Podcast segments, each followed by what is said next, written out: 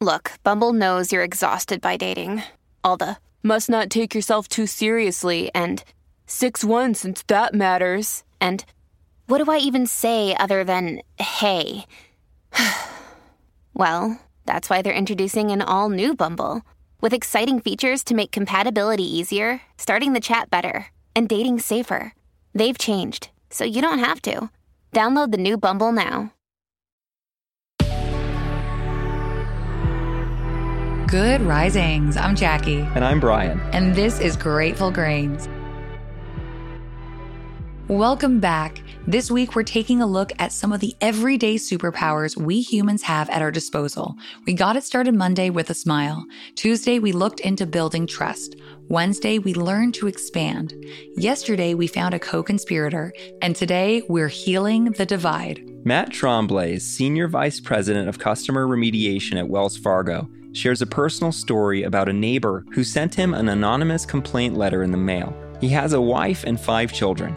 You might notice, though, that two of their children look a little different than the rest of the family, and that's because they're adopted. Their neighbor, though, saw two different looking children playing outside their house every day and came to the conclusion that they must have been running an illegal daycare out of their home. He shares, I'll never forget the way my wife transformed before my eyes from this graceful, peaceful, sweet woman into this angry mother grizzly bear whose cubs needed to be protected. It was intense. But he uses the example to say, Isn't it sometimes what we all tend to do with people who think differently, or believe differently, or maybe even vote differently? Instead of engaging as true neighbors, we keep our distance. We often make all kinds of assumptions about people we perceive to be different than us. Tremblay goes on to explain that his neighbor surely suffered from a condition called agonism. It's not a medical condition, but it is contagious. It's taking a warlike stance in contexts that are not literally war. Agonism comes from the same Greek root word agon, from which we get agony. We all tend to show symptoms of agonism when we hold on to two deeply held beliefs first identified by author Rick Warren. The first is that if we love someone, we must agree with all they do or believe. And the second is the inverse that if we disagree with someone, it must mean that we fear or we hate them. Tremblay goes on to pose the idea that as a society and on a personal level, we don't properly consider the magnitude of the agony we suffer as a result of this kind of thinking. When our relationships die, because we think that we have to agree or disagree no matter what to the ultimate end. Tremblay wagers that each and every person could likely think of at least one personal relationship that's been strained or maybe even ended because of some polarizing topic that we have little to no control over. He suggests two strategies that he's learned through trial and error. First, cultivate common ground, which means focusing on what we share. He reiterates that by cultivate, he means that we have to intentionally work to find common ground with someone.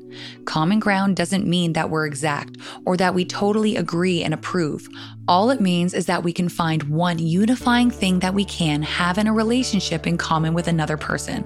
We learn to honor one another even in our differences, rather than believing the lie that in order for me to honor you, I also have to give up what I believe. When you can find even the smallest bit of common ground with somebody, it allows you to understand the beautiful wonder and complexity and majesty of the other person. His second strategy is to exchange extravagant grace. He explains that it gives us room to breathe, to pause, to calm down, to have the kind of relationships that cure agonism. And it's how we keep those relationships alive. He explains, What I mean is, we're not canceling everything over one mistake even if that mistake personally offended us, maybe even deeply. Holocaust survivor Corrie ten Boom put it best when she said, To forgive is to set a prisoner free, only to realize that prisoner was me.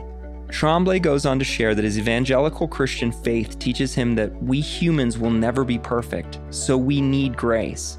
And while he defines grace in the context of his faith, he also realizes there's a lot of other people who have defined it differently and in different ways.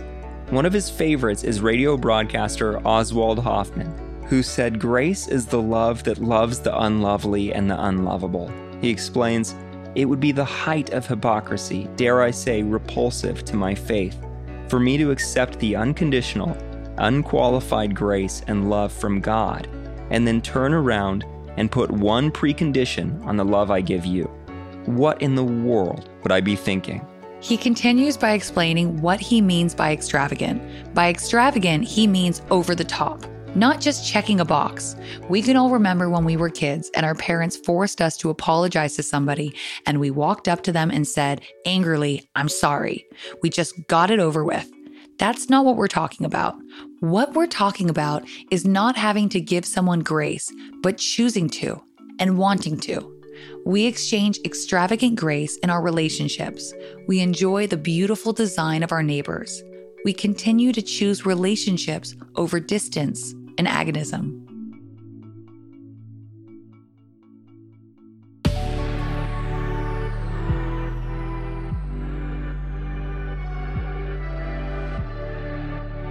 Thanks so much for joining us on Grateful Grains. You can find us on Instagram at Good Risings, or you can find me at B McMuffin. And you can find me at Jacqueline M. Wood underscore one. See you again Monday. Until then, remember, a better tomorrow starts with today.